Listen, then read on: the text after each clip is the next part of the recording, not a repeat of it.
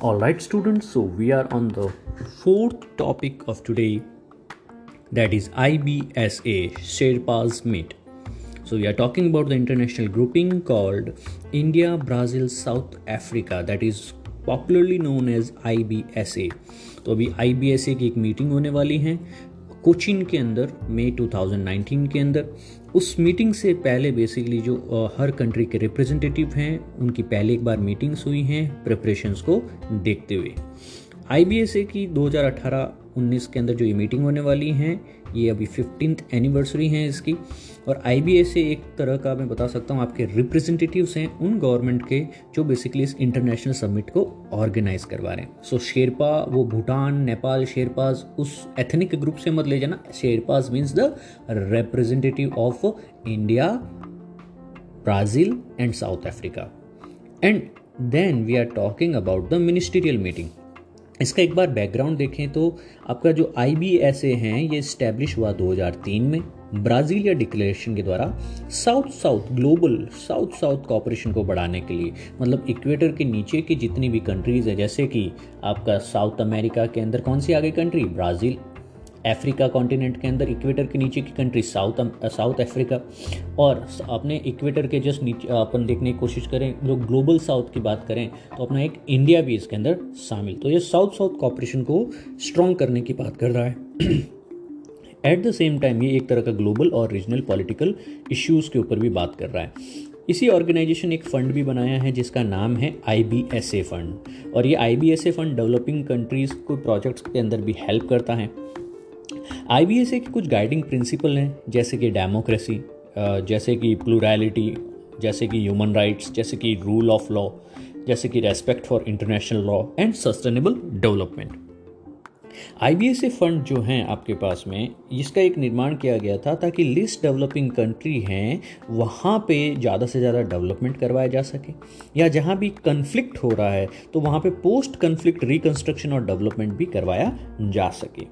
IBSA का जो fund है, आज की तारीख में यूनाइटेड नेशन में एक ऑफ़िस है office for south south cooperation U N office for south south cooperation तो IBSA फंड उनके द्वारा मैनेज किया जाता है। आज की तारीख में IBSA एक फेलोशिप भी दे रहा है रिसर्च और इन्फॉर्मेशन सिस्टम के लिए और ज़्यादा से ज़्यादा कॉमन इंटेलेक्चुअल कम्युनिटी को बिल्डअप करने के लिए भी इनिशिएटिव ले रहा है। At the same time yes at the same time I B S A हैं वो ब्रिक्स के द्वारा ओवर भी हैं। क्योंकि आई बी एस ए के अंदर जो तीन कंट्री हैं ब्राज़ील इंडिया और साउथ अफ्रीका वो ब्रिक्स के अंदर भी हैं। तो जो ब्रिक्स का जो जियो पॉलिटिकल और जियो इकोनॉमिक वेट है वो आ, आ, आपके पास में ज़्यादा होने वाला है। और इसके कारण ब्रिक्स की जो आउटरीच हैं वो भी ज़्यादा हैं और पोटेंशियल हैं वो भी ज़्यादा हैं।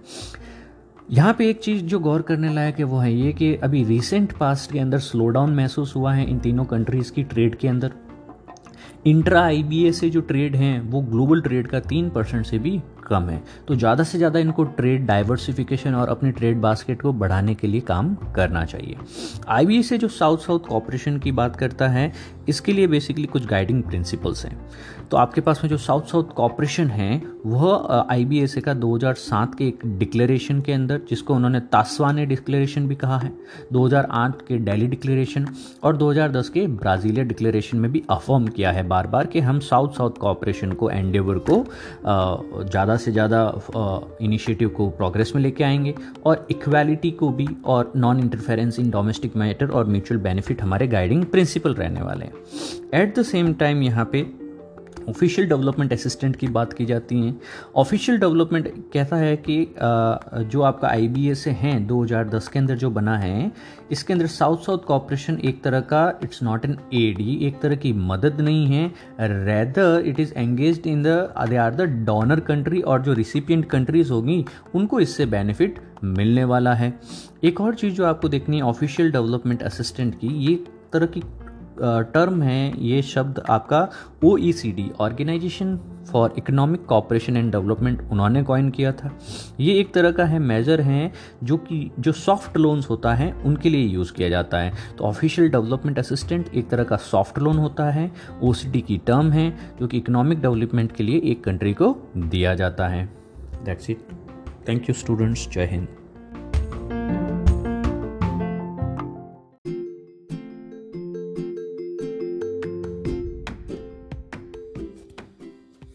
good evening students so we are in to the fifth topic of 2019 June current affair analysis in the international relation segment we are talking about the India Vietnam bilateral relationship हाल ही में भारत के vice president Venkaiah Naidu Vietnam की यात्रा पर गए थे। उन्होंने वहाँ पर एक इम्पोर्टेंट जो कैंप ऑर्गेनाइज हुआ था, Jaipur foot artificial limb fitness camp Vietnam के अंदर, जो कि भारत के द्वारा कंप्लीट करवाया गया था इंडिया फॉर ह्यूमैनिटी इनिशिएटिव के अंदर। तो महात्मा गांधी की 150वीं जन्म एनिवर्सरी के ऊपर ये करवाया गया था। रिसेंटली वहाँ पे एक और चीज़ भी देखी जाती है कि United Nation Day of Vesak V E S A के तो U N Day of Vesak भी वहाँ पे सेलिब्रेट किया जाता है। ये एक तरह का बुद्धिज़्म के अंदर सेलिब्रेट किया जाने वाला दिन है। At the same time Vesak जो हैं आपके पास में बुद्धा का जन्म दिवस और एनलाइटनमेंट और पासिंग अवे से भी रिलेटेड होता है। 1999 में यूएन जनरल असेंबली ने वैसक को एक्नॉलेज किया था और इस देश को बुद्धिज़्म के वर्ल्ड पीस की कंट्रीब्यूशन के लिए जाना जाता है। एट द सेम टाइम आपको एक और चीज़ जानने की ज़रूरी है कि भारत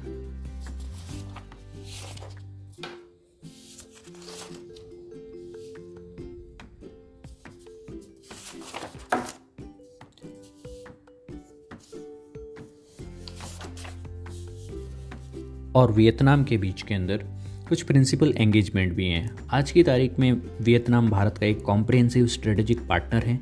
2016 के अंदर इन दोनों भारत और वियतनाम के बीच में ये साइन हुआ था। एक और चीज़ जो हमको पता होने की ज़रूरी है कि कुछ डिफेंस कॉपरेशन भी है हमारे वियतनाम के साथ में। 2018 में हमने वियतनाम के साथ में पहला सिक्योरिटी डायलॉग इस्टेब्लिश किया था, नेशनल सिक्योरिटी काउंसिल के द्वारा। उसी के बाद से हमारे डिफेंस मिनिस्टर भी एक पॉलिसी डायलॉग करते हैं और हमारी इंडियन नेवी भी वियतनाम की नेवी के साथ मेरी सिक्योरिटी डायलॉग करती हैं। रिसेंटली 2019 में ये डायलॉग कंडक्ट किया गया था। डिफेंस एंगेजमेंट के लिए हमने एक जॉइंट विज़न भी है हमारा वियतनाम के साथ में डिफेंस कॉपरेशन को लेकर के। हमने 100 मिलियन की लाइन ऑफ़ क्रेडिट भी दे रखी हैं, ताकि high speed patrol vessels Vietnam border coast guard को मिल सके।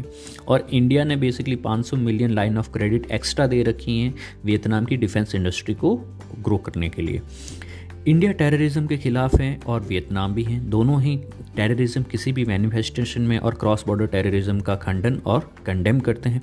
एट द सेम टाइम एक जो चीज़ आपको जानने के लिए आवश्यक है कि दोनों ही कंट्रीज़ कोई भी जस्टिफिकेशन हो टेररिज्म का जिससे कि टेररिज्म को सही ठहराया जा सके, उसको गलत ठहराती है। Means you can not justify the terrorism in any form और जस्ट और टेररिज्म को किसी रिलीजन नेशन सिविलाइजेशन और एथनिक ग्रुप से जोड़ना भी गलत बताया जाता है। एट द सेम टाइम हमारे पास में कुछ इकोनॉमिक कॉपरेशन भी है। ट्रेड प्रमोशन के लिए भी हमने कुछ मेमोरेंडम ऑफ़ अंडरस्टैंडिंग साइन किए हैं इनके साथ में, जिसको इकोनॉमिक और ट्रेड कॉपरेशन 2018 के नाम से भी जाना जाता है। जिसके अंदर भी दोनों कंट्री ने एक दूसरे को ये कहा कि हम जो भी ट्रेड बैरियर्स हैं या रुकावटें हैं या फिर टैरिफ या टेक्निकल बैरियर्स हैं ट्रेड के अंदर, उसको कम करने की कोशिश करेंगे। वियतनाम के E E Z exclusive economic zone के अंदर भारत का जो पेट्रो ओ एन जी सी और आपका पेट्रो वियतनाम है ये दो कंपनियाँ साथ में आकर के वहाँ पे गैस एक्सप्लोरेशन कर रही हैं। ये ई ई जेड जोन जो, जो आपका साउथ चाइना सी में है चाइना के काफ़ी कंसर्न और ऑपोजिशन शो करने के बावजूद भी वियतनाम और भारत ने ऑयल एक्सप्लोरेशन को कंटिन्यू रखा हुआ है। भारत ने वियतनाम का इन्वेस्टमेंट भी अग्री किया है और वियतनामीज बिज़नेस हैं जो भारत के अंदर इन्वेस्ट भी कर रहे हैं स्पेशली एग्रीकल्चर फ़ील्ड के अंदर और एग्रीकल्चर कंपोनेंट्स के अंदर। वियतनाम जो है हमारे पास में काफ़ी इंडिया के इनिशिएटिव्स के अंदर भी पार्ट ले रहा है, जैसे कि क्विक इम्पैक्ट व्हीकल्स हैं, जो रूरल कनेक्टिविटी के लिए यूज़ में आते हैं, और कोलंबिया लाओस म्यांमार और वियतनाम हैं, ये कंट्रीज़ भी जो हैं, इससे फ़ायदा उठा रही हैं। स्पेस टेक्नोलॉजी में भी भारत और वियतनाम का कॉपरेशन बहुत ही अच्छा देखा जा सकता है। हमने सैटेलाइट ट्रैकिंग और डेटा रिसेप्शन स्टेशन और डेटा प्रोसेसिंग फैसिलिटी जो है आशियान की, वो वियतनाम के साथ में बनाई है। तो एक आशियान इंडिया कॉपरेशन फ्रेमवर्क है, वो भी वियतनाम में इस्टेब्लिश किया गया है। इसी के द्वारा हम देख सकते हैं कि ग्लोबल एरिना के अंदर बायोलेटरल रिलेशन को छोड़ करके वैश्विक स्तर के ऊपर भी दोनों की सोच और समझ और सहयोग काफ़ी मिलता जुलता है। तो ग्लोबल कन्वर्जेंस के भी कुछ इश्यूज़ हैं, जैसे कि इंडिया पैसिफिक रीजन के अंदर जो भारत हैं, वियतनाम को सपोर्ट करता है और एक प्रॉस्पेरस इंडो पैसिफिक रीजन के लिए बेसिकली नेशनल सॉवरेंटी और इंटरनेशनल लॉ की दोनों ही पालना करते हैं, दोनों ही फ्रीडम नेविगेशन की पालना करते हैं। एट द सेम टाइम दोनों ये चाहते हैं कि हर एक रूल बेस्ड आपका रीजनल आर्किटेक्चर होना चाहिए ट्रांसपेरेंट होना चाहिए और ओपन होना चाहिए। यूनाइटेड नेशंस के अंदर देखा जाता है तो दोनों ही म्यूचुअल सपोर्ट करते हैं। जब भी आपके non permanent members national security council की बात आती है तो भारत वियतनाम को सपोर्ट करता है और वियतनाम भारत को सपोर्ट करता है। और दोनों की मेंबरशिप का जो सपोर्ट है, एक दूसरे को वो कंसिस्टेंट रहा है सिक्योरिटी काउंसिल में भी। As a non permanent member South China Sea की अगर हम बात करने की कोशिश करें इंडिया और वियतनाम ने एक स्ट्रेस दिया है हमेशा कि आपको यूनाइटेड नेशंस का जो convention on law of seas है U N C L O S उसको फॉलो करना चाहिए।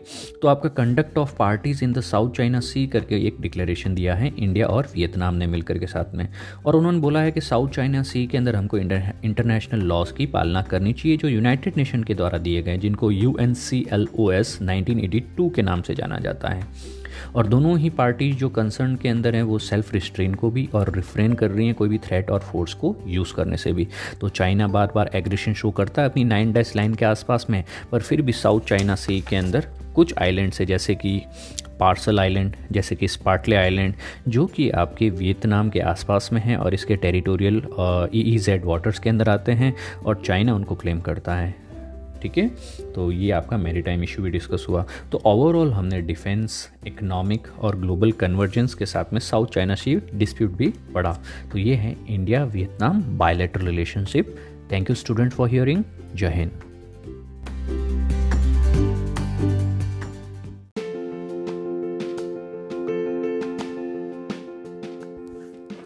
Alright students, so we are on the next topic that is about the Chagos archipelago. So it is uh, under the territorial dispute with the Mauritius and UK. Mauritius पहले UK की colony हुआ करता था 1965 में UK जो है independence देता है मॉरिशियस को उससे पहले यूके एक शर्त रखता है कि चैगोस जो आर्किपेलेगो मतलब ग्रुप ऑफ़ आइलैंड हैं वह मॉरिशस के पास में नहीं जाएँगे। और यूके ने क्या किया कि उन चेगोज चैगोज आर्किपेलेगो में से आपके पास में एक डिएगो गार्सिया करके एक आइलैंड है। उस डिएगो गार्सिया को यूएसए को लैंड दे दिया जाता है चालीस साल की लीज के ऊपर। सो आपके पास में क्या होता है कि अभी यूएसए हैं करंटली इस चेगोज चैगोज आर्किपेलेगो के डिएगो गार्सिया आइलैंड को यूज़ कर रहा है इंडियन ओशन में मिलिट्री बेस के तौर पे।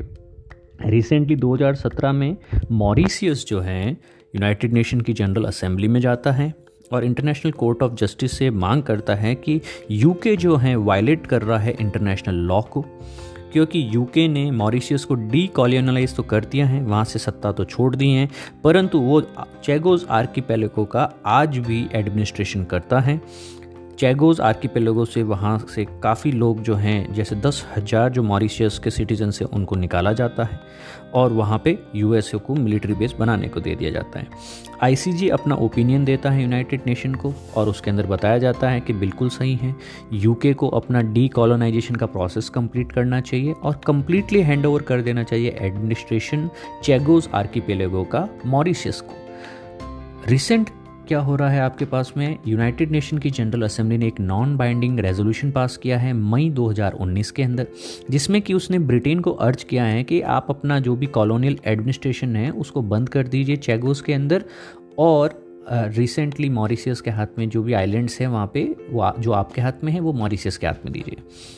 अब ऑलरेडी यूके के पास में जो आइलैंड था यूके ने लीज भी दे दिया है रश अपने यूएसए को और यूएसए का इम्पोर्टेंट इंडियन ओशन के अंदर मिलिट्री बेस है, जो कि इंडो पैसिफिक कमांड जहाँ पे होस्ट है। एक जो चीज़ बहुत बताई जाती है कि इंडिया के लिए यूएसए की प्रेजेंस इंडियन ओशन में होना बहुत ज़रूरी है, क्योंकि चाइना इंडियन ओशन में धीरे धीरे डोमिनेट होता जा रहा है और यूएसए की प्रेजेंस होना यहाँ पे डिएगो गार्सिया में बहुत ज़रूरी है ताकि चाइना को काउंटर बैलेंस किया जा सके। तो इंडिया जो है, चाहता है कि यूएसए कंटिन्यूली प्रेजेंस तो रहे तो इसीलिए इंडिया ये चाहता है कि यूके के हाथ से जो लीज एग्रीमेंट की पावर एडमिनिस्ट्रेशन की पावर है, वो मॉरिशियस के हाथ में तो चली जाए। तो डी तो हो, पर at the same time USA का बेस भी बना रहे। तो इंडिया मॉरिसियस से अर्ज़ कर रहा है कि जो मिलिट्री बेस हैं, उसको यथास्थिति बनाए रखा जाए और जो लीज पहले यूके के साथ थी, वो अब यूएसए की मॉरिसियस के साथ हो जाए। तो ये आपका चेगोज आर्किपिलेगो का डिस्प्यूट है। आपको पता होना चाहिए चेगोज आर्किपिलेगो आपका मॉरिशियस और ये पूरा का पूरा अपने इंडियन ओशन के अंदर है मेडागास करके राइट के अंदर। तो आप प्लीज़ एक बार इसको मैप से भी देख लीजिए। Thank you students Jai Hind.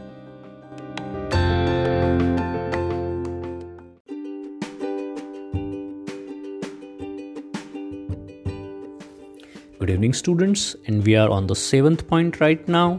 We are discussing the second Belt and Road Forum. तो आई फॉरम है आपका।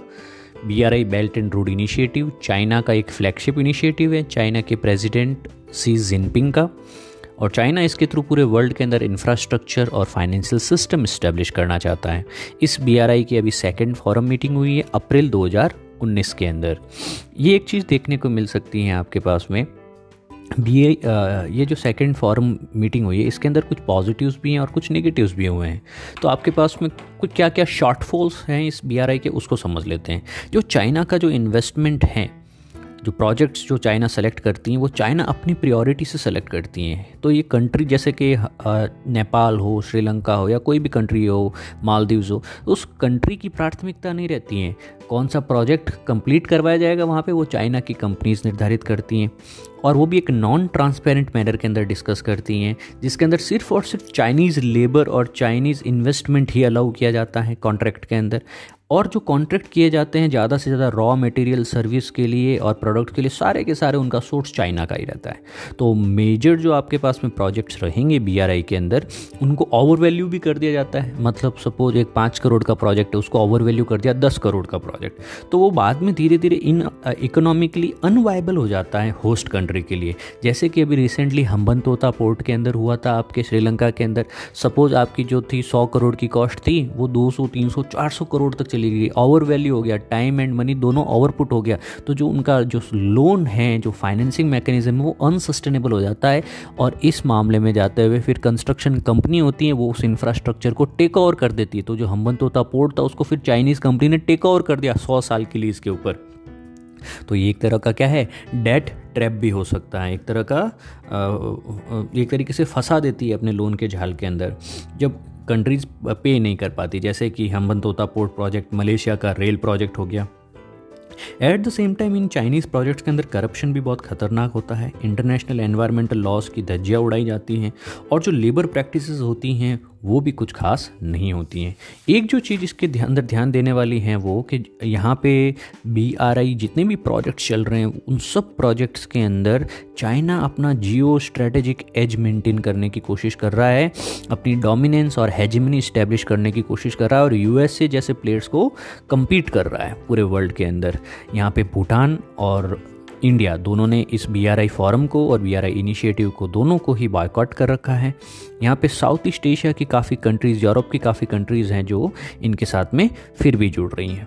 चाइना अभी एक बात कर रहा है आपके पास में कि इंडिया ज्वाइन नहीं करवा रहा, कर रहा है। पर इंडिया ने एग्जैक्टली बताया है कि आप हमारे पीओ के रीजन में CPC China Pakistan economic corridor चला रहे हैं। इस BRI के अंतर्गत जो कि हमारी सॉवरेंटी को वायलेट करता है। चाइना ने इसका कोई भी अभी तक तो आ, कोई रिजोल्यूशन दिया नहीं है कोई सॉल्व नहीं किया हमारी प्रॉब्लम भूटान का भी डॉकलाम क्राइसिस के बाद में भूटान ने भी बीआरआई का विरोध करना शुरू किया है। तो चाइना कभी भी जो है इसको रिजॉल्व करने की कोशिश नहीं करता सॉवरेंटी इश्यूज़ को। एट द सेम टाइम एक ऑब्जेक्टिव है कि एक्सपोर्ट कर रहा है चाइना अपना जो भी इंडस्ट्रियल सरप्लस है। मतलब चाइनीज़ कंपनीज़ के पास में इतनी ताकत है कि चाइना में तो डेवलपमेंट कर ही रही है वो। पर वो खाली बैठी रह रही है तो वो कह रही है कि BRI के थ्रू हम जो डेवलपमेंटल प्रोजेक्ट्स है पूरे ग्लोब में भी कर रहे हैं। तो कह रहे हैं, पहले उस कंट्री में जाओ डिमांड जनरेट करो उस कंपनी को, कहो कि आप यहाँ पुल बनाओ, आप यहाँ पोर्ट बनाओ, आप यहाँ इंफ्रास्ट्रक्चर यहाँ रेल लेके आओ। फिर ये भी कहो उनको कि पैसा भी हम देंगे। फिर ये भी कहो कि कंपनी भी हमारी होगी मटेरियल भी हमारा होगा लेबर भी हमारा होगा। एक तरीके से आप अपने एक्स्ट्रा पैसे को फॉरेन में लगा रहे हैं, फिर उसी को सर्क्यूलेट कर रहे हैं वापस आप चाइना की इकोनॉमिक ग्रोथ को एक्सेलरेट करने के लिए। ठीक है? तो ये तो हो गए आपके पास में शॉर्टफॉल। फिर है सक्सेस क्या है बीआरआई की? बीआरआई की सक्सेस ये है कि ये 150 कंट्रीज़ से ज़्यादा ऑर्गेनाइजेशन जो हैं बीआरआई सबमिट को रिप्रेजेंट करते हैं। ये इसमें यूनाइटेड नेशन और आईएमएफ भी मेजर प्लेयर हैं।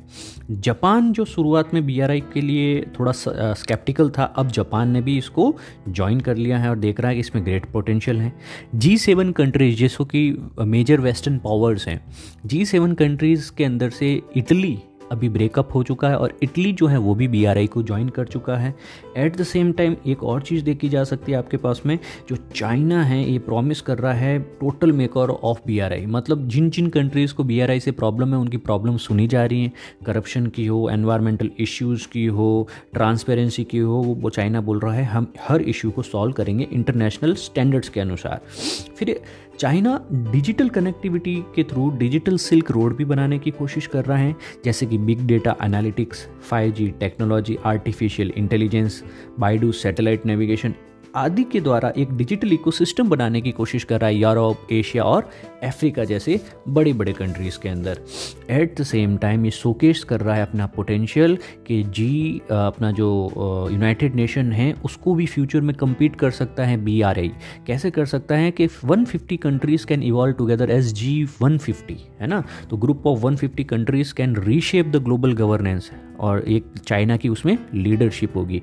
एक और चीज़ है आपके पास में रिसेंटली जो ग्रीस हैं, वो भी इसके अंदर शामिल हो चुका है और अभी ईस्टर्न यूरोपियन कंट्रीज़ के साथ में एक कनेक्टिविटी का लेकर के ऑपरेशन मैकेनिज्म तैयार कर चुका है चाइना उनके साथ में।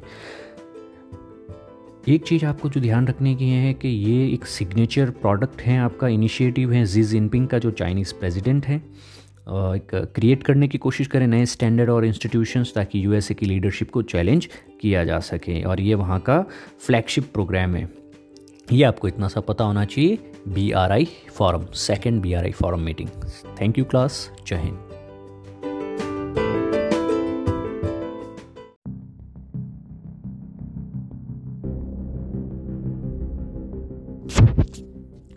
students welcome back let's discuss the eighth point आठवां पॉइंट है comprehensive test ban treaty organisation CTBT आपको पता होना चाहिए सीटीबीटी ऑर्गेनाइजेशन ने अभी हाल ही में भारत को ऑब्जर्वर स्टेटस के लिए न्योता दिया है।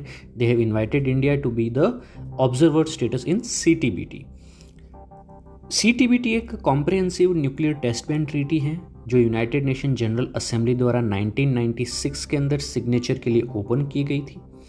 ये बैन करती हैं कोई भी तरह का न्यूक्लियर एक्सप्लोजन कहीं पर भी, किसी भी फॉर्मेट में अर्थ की सरफेस पे हो, चाहे एटमॉस्फेयर में हो, चाहे अंडर वाटर हो या अंडरग्राउंड हो। सी टी पी टी चौवालीस देशों के सिग्नेचर के बाद में 42 44 कंट्रीज़ के सिग्नेचर के बाद में फोर्स में आएगी। कौन सी 42 44 कंट्रीज़ हैं? ये वो 44 कंट्रीज़ हैं जिन्हें एनेक्स टू कंट्रीज़ कहा जाता है, जो 1996 में जिनके पास न्यूक्लियर रिसर्च और पावर रिएक्टर्स हुआ करते थे। China North Korea India Egypt Iran Israel Pakistan USA सिर्फ़ यही कंट्री बची हुई हैं एनेक्स टू कंट्रीज़ में जिन्होंने अभी तक सिग्नेचर या रेटिफिकेशन नहीं किया है। और फ्रांस यूके रशिया ने ऑलरेडी रेटिफाई तो कर दिया है और यूके और यूएसए और चाइना ने तो साइन भी किया है इसको। इंडिया ने ना ही अभी तक साइन किया है और ना ही इसको रेटिफाई किया है। सीटीबीटी ऑर्गेनाइजेशन सीटीबीटी ट्रीटी को इम्प्लीमेंट करने के लिए 1996 में बनाया गया था ताकि इसको इफेक्टिवली इम्प्लीमेंट किया जा सके और एक ग्लोबल वेरिफिकेशन रेजिम का भी डेवलपमेंट किया जा सके ताकि ट्रीटी को अच्छे से फोर्स में लाया जा सके। तो C T B T O क्या हो गया? एक तरह का इंडिपेंडेंट इंटरनेशनल ऑर्गेनाइजेशन हो गया, जो कॉपरेट करेगा यूनाइटेड नेशंस के साथ में, ताकि C T B T treaty को इम्प्लीमेंट किया जा सके। अब इसके अलावा कुछ और इंटरनेशनल ट्रीटीज़ हैं न्यूक्लियर एरिया से रिलेटेड जैसे कि पी टी बी टी और एनपीटी पीटीबीटी क्या है? पार्शियल टेस्ट बैन ट्रीटी जो 1963 के अंदर आई थी, विश्व में पहली बार एक रियल प्रोग्रेस देखी गई थी न्यूक्लियर टेस्ट को बैन करने को लेके। ये जो है आपके पास में एटमॉस्फेयर अंडर वाटर और टेरिटोरियल वाटर हाई सी और स्पेस के अंदर टेस्ट जो न्यूक्लियर टेस्ट होते हैं, उसको बैन करती हैं। परंतु जो partial test and T T P T B T nineteen sixty three जो है, ये प्रोहिबिट नहीं करती है अंडरग्राउंड टेस्टिंग को। तो अंडरग्राउंड टेस्टिंग की गई, जैसे भारत के द्वारा की गई थी अंडरग्राउंड टेस्टिंग ठीक है ना? तो आपके पास में जो अर्थ के नीचे जो भी अंडरग्राउंड जो भी इंक्लूजन होते हैं, वो आप कर सकते हैं टेस्टिंग कर सकते हैं। इसके अलावा एक है NPT nuclear non proliferation treaty उसको कहते हैं। ये 1968 के अंदर आई थी।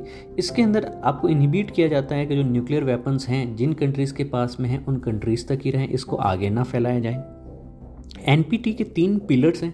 पहला है नॉन प्रोलिफरेशन मतलब अप्रसार, जो आप कुछ कंट्रीज़ के पास ही न्यूक्लियर हथियार हैं तो वो कंट्रीज़ तक ही रहें और ये हथियारों की टेक्नोलॉजी आगे ना हो।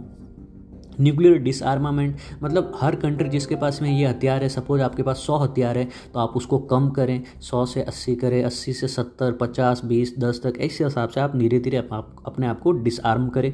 और जो आपके पास न्यूक्लियर एनर्जी हैं, जो न्यूक्लियर फ्यूल हैं, आप उसको पीसफुल पर्पज़ के लिए यूज़ करें। तो तीन पिलर्स हैं एनपीटी के non proliferation disarmament and peaceful use जो आपकी न्यूक्लियर वेपन्स स्टेट्स हैं, आज की तारीख में पाँच स्टेट्स को न्यूक्लियर वेपन स्टेट कहते हैं, जो कि आपके पास में पी फाइव के हिस्से भी हैं चाइना फ्रांस यूएसएसआर आज की तारीख में जो रशिया है यूके और यूएसए ये आपके पास में न्यूक्लियर वेपन स्टेट्स इनको कहा जाता है, जबकि नॉन वेपन जो देश जैसे जिनके पास में न्यूक्लियर वेपन्स हैं, पर फिर भी उनको बाहर रखा गया ट्रीटी के अंदर, जैसे कि आपका इंडिया है इसराइल है पाकिस्तान है, इनके पास में न्यूक्लियर वेपन हैं, पर फिर भी इनको इस परव्यू में न्यूक्लियर वेपन स्टेट के नाम से बाहर रखा गया है।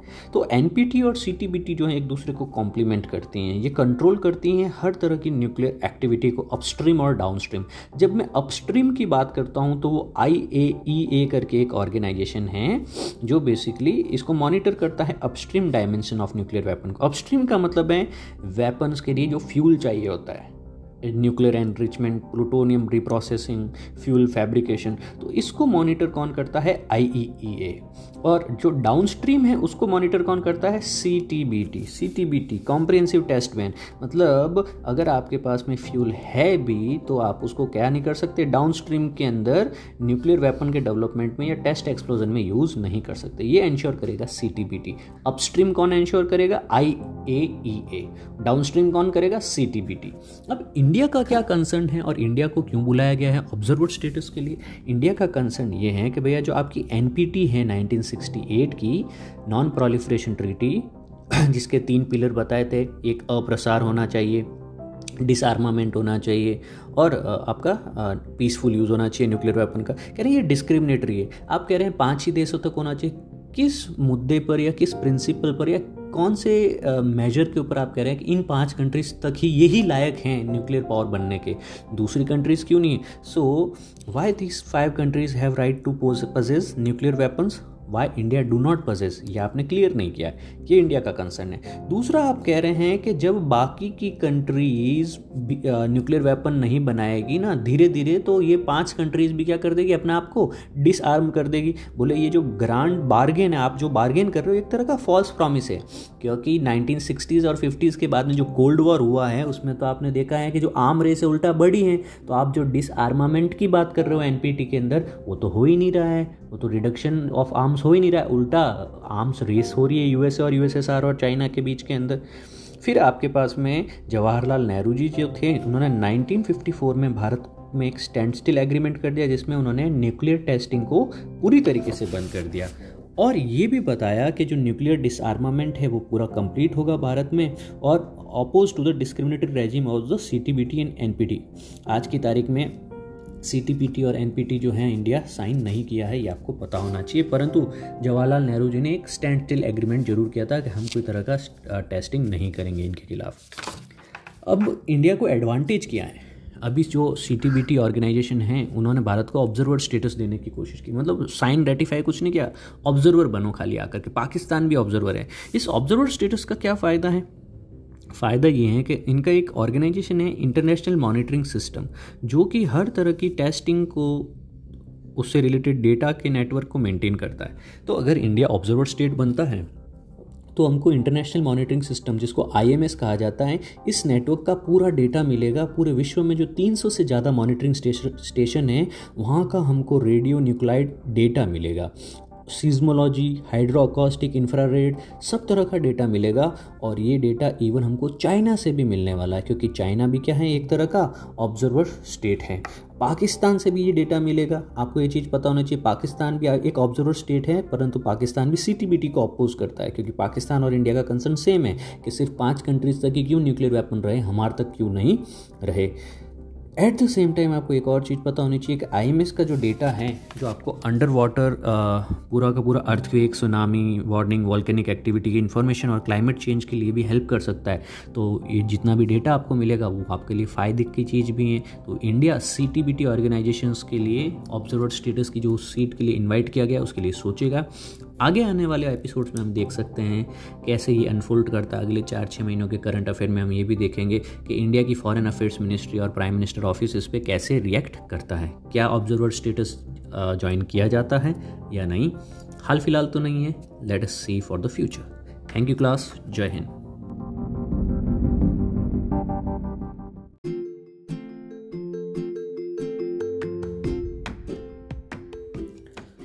welcome back students so this time we are going to discuss some news snippets here and there small small news that is going to be about I N S TEX, INS TEX and STFI. अभी हाल ही में Iran के ऊपर USA ने sanction लगा दिए हैं इसके कारण कोई भी ईरान के साथ में डॉलर में ट्रेड नहीं कर पा रहा है यूके फ्रांस और जर्मनी ने हाल ही में एक स्पेशल पर्पज़ व्हीकल बनाया है जिसके अंतर्गत बेसिकली एक instrument of support for trade and exchange I N S T x का निर्माण किया गया है 2019 में। और इस इंस्ट्रूमेंट के थ्रू बेसिकली यूरोप की कोई भी कंपनीज़ या एंटिटीज़ हैं, वो नॉन डॉलर के अंदर ट्रेड कर पाएगी ईरान के साथ में। ताकि यूके ताकि यूएसए के द्वारा लगाए गए सेंक्शंस को सरकमवेंट किया जा सके। At the same time Iran ने भी ऐसी ही एक काउंटर बॉडी बनाई है। जिसका नाम उसने रखा है special trade and finance institute S T F I और एस ये दोनों ही आपके पास में मैच करने के लिए हैं ईरानियन ऑयल और गैस एक्सपोर्ट को ईयू के साथ में, ताकि ईयू जो हैं, लगातार ईरान से चीज़ें खरीदता रहे। ये एक चीज़ का ध्यान रखने के लिए है कि यूरोप का ये जो आई एन एस टैक्स हैं, ये एक स्मॉल बार्टर सिस्टम के लिए, ताकि humanitarian products medicine medical equipment और फ़ूड हैं, इनका ट्रेड जारी रहे। चाइना और इंडिया भी जो हैं आई एन एस टैक्स के बारे में इंटरेस्ट शो कर रहे हैं, परंतु अभी तक उन्होंने कोई फॉर्मल डिस्कशन चालू नहीं किया है। नेक्स्ट टॉपिक है आपके पास में इंडिया और बॉलीविया। के बीच में एक memorandum of understanding M sign हुआ है लिथियम को लेकर के। भारत के अंदर माइनिंग के लिए कई सरकारी कंपनियाँ हैं, जिसको माइनिंग पब्लिक सेक्टर यूनिट्स कहते हैं, जैसे NALCO M E C L and H C L इन सभी कंपनीज़ इन सभी कंपनीज़ ने मिल करके बेसिकली एक खनिज विदेश लिमिटेड कंपनी बनाई है जॉइंट वेंचर बनाया है, और जिसको काबिल भी कहा जाता है के ए बी आई एल जो मिनिस्ट्री ऑफ़ माइंस के अंतर्गत काम करता है, और जो हमारे लिए स्ट्रैटेजिक मिनरल्स को फॉरेन में ओवरसीज जा कर के रिसर्च करेगा, उनके ऊपर एक्सप्लोरेशन करेगा, और भारत की मिनरल सिक्योरिटी को कंप्लीट करने की कोशिश करेगा। हाल ही में इंडिया और बॉलीविया ने मेमोरेंडम ऑफ़ अंडरस्टैंडिंग साइन किया है ताकि दोनों साथ में मिल करके कोलैबोरेट करके लिथियम माइनिंग कर सके बॉलीविया के अंदर। एक चीज़ जो आपको पता होनी चाहिए कि लिथियम कार्बोनेट पोटाशियम क्लोराइड और बहुत ही ज़्यादा मात्रा में पाया जाता है बॉलीविया के अंदर। और आज की तारीख में हमारे भारत में जो नेशनल मिशन चल रहा है मोबिलिटी को लेकर के बैटरी स्टोरेज को लेकर के, उसके लिए बेहद ही आवश्यक है लिथियम बॉलीविया जो है विश्व में सबसे चौथा बड़ा fourth biggest lithium reserve Bolivia में पाए जाते हैं, जो भारत की ई मोबिलिटी और ई स्टोरेज की नीड के लिए बहुत इंपॉर्टेंट रहेगा। भारत 100 प्रतिशत अपना लिथियम इंपोर्ट करता है आयन बैटरीज के लिए और आज की तारीख में इंडिया को लिथियम की सख्त आवश्यकता है। विश्व में सबसे ज़्यादा जो लिथियम प्रोजेक्ट्स जो लिथियम माइंस पाई जाती हैं, वो एक ट्रायंगल में पाई जाती हैं साउथ अमेरिका के अंदर। जो ट्रायंगल आपका है चिली बॉलीविया और अर्जेंटीना के बीच में पाया जाता है और वहीं पे बॉलीविया के साथ में इंडिया ने अभी मेमोरेंडम ऑफ़ अंडरस्टैंडिंग साइन किया है। नेक्स्ट टॉपिक जो हम डिस्कस कर रहे हैं वो है बाली बैटिकोला एंड देन द सेंथा मुरुत इन श्रीलंका। इस टॉपिक के अंदर बेसिकली हम ये डिस्कस कर रहे हैं कि कुछ सुसाइड बॉम्बर्स ने ईस्टर डे के ऊपर श्रीलंका के अंदर अटैक किया है। तो चर्च के ऊपर अटैक हुआ है श्रीलंका के अंदर और बेसिकली एक मिलिटेंट इस्लामिक ऑर्गेनाइजेशन है, जिसका नाम है आपके पास में तोवित जमात। श्रीलंका का एक मिलिटेंट ऑर्गेनाइजेशन तोवित जमात है, जो कि आई एस एफिलिएशन रखता है, और उसने अभी ईस्टर डे के ऊपर एक चर्च में अटैक करवाए। ये अटैक बेसिकली आपके जो न्यूजीलैंड में क्राइस्ट चर्च अटैक हुआ है, उसका बदले की तरह देखा जा रहा है, जिसके अंदर 10 से ज़्यादा इंडियन सिटीजन्स भी मारे गए हैं। ईस्टर बॉम्बिंग जो हुई अलग अलग जगहों पर हुई, जैसे कोलंबो और नेगोम्बो और बैटिकोला ये तीन जगहों पे हुई हैं। और सैंतम मुरुतु हैं, यहाँ पे सुसाइड बॉम्बर्स को पुलिस वालों ने पकड़ा और वहाँ पे एनकाउंटर में मार डाला गया उनको। कोलंबो और नोगम्बो हैं, वो श्रीलंका के वेस्ट कोस्ट में हैं और ये बुद्धिस्ट मेजॉरिटी एरियाज़ हैं। जबकि बैटिकोला और सेंत मार्तो हैं, ये ईस्टर्न कोस्ट पे हैं श्रीलंका के और ये तमिल मेजॉरिटी और मुस्लिम मेजॉरिटी एरियाज़ हैं। नेक्स्ट टॉपिक पे आते हैं, वो है आर्कटिक काउंसिल आर्कटिक काउंसिल एक तरह का इंटर गवर्नमेंटल फॉरम है ताकि कॉपरेशन ज़्यादा से ज़्यादा हो आर्कटिक कंट्रीज़ के बीच में। इसका हेडक्वार्टर ट्रॉम्सो नॉर्वे के अंदर है। एट द सेम टाइम आपको ये चीज़ भी पता होना चाहिए कि इसका स्टैब्लिशमेंट 1996 में ओटावा डिक्लेरेशन के द्वारा किया गया था। वो जो कंट्रीज़ आर्कटिक ओशन के चारों तरफ़ हैं, जैसे Canada Denmark Finland Iceland Norway Russia Sweden US इन सभी कंट्रीज़ ने मिल करके आर्कटिक काउंसिल का निर्माण किया था ओटावा डिक्लेरेशन के द्वारा। और एक और चीज़ है आपके पास में it is preceded by Arctic environmental protection strategy तो इसकी एक आर्कटिक एनवायरनमेंट को प्रोटेक्ट करने की स्ट्रेटेजी भी है। हाल ही में इंडिया को ऑब्जर्वर स्टेटस के लिए बुलाया गया है मई 2019 के अंदर आर्कटिक काउंसिल के अंदर। और आर्कटिक काउंसिल के अंदर 30 से ज़्यादा ऑब्जर्वर स्टेटस वाले कंट्रीज़ हैं और भारत में उसमें से एक होने वाला है। इंडिया ने आर्कटिक के लिए ये स्टैंड लिया है कि इंडिया एक United Nation convention on law of seas U N C L O S को गवर्निंग इंस्ट्रूमेंट मानता है आर्कटिक की गवर्नेंस के लिए। और इंडिया ये मानता है कि इंटरनेशनल शिपिंग पासेज जो हैं, सभी कंट्रीज़ को अलाउ करना चाहिए आर्कटिक ओशन के थ्रू मतलब हर कंट्रीज़ जो हैं फ्री नेविगेशन वहाँ से कर सके आर्कटिक में से। और आर्कटिक काउंसिल प्रोहिबिट नहीं करती हैं किसी भी तरह का कॉमर्शियल एक्सप्लाइटेशन पर हाँ एक चीज़ ज़रूर कहती हैं कि आप सस्टेनेबल वे के अंदर और लोकल पॉपुलेशन और एनवायरनमेंट की नीड को ध्यान रखते हुए वहाँ का एक्सप्लाइटेशन करें, वहाँ के रिसोर्सेज को। भारत रशिया के साथ में कॉमर्शियल एक्सपेंशन करने की कोशिश कर रहा है आर्कटिक एरिया में, ताकि वहाँ के मिनरल और ऑयल गैस रिजर्व्स जो हैं उनको एक्सप्लोर किया जा सके। भारत का हिमाद्री रिसर्च स्टेशन है नॉर्वे के, स्वालबार्ड के अंदर आर्कटिक रीजन के अंदर। और इस हिमाद्री रिसर्च स्टेशन को गोवा का हमारा भारत का national centre for Antarctic and ocean research है, वो नोडल ऑर्गेनाइजेशन कोऑर्डिनेट करता है। इसी के साथ में हमने इंटरनेशनल रिलेशन से related more than thirteen fourteen topics discuss किए हैं आज। Thank you class. जय हिंद।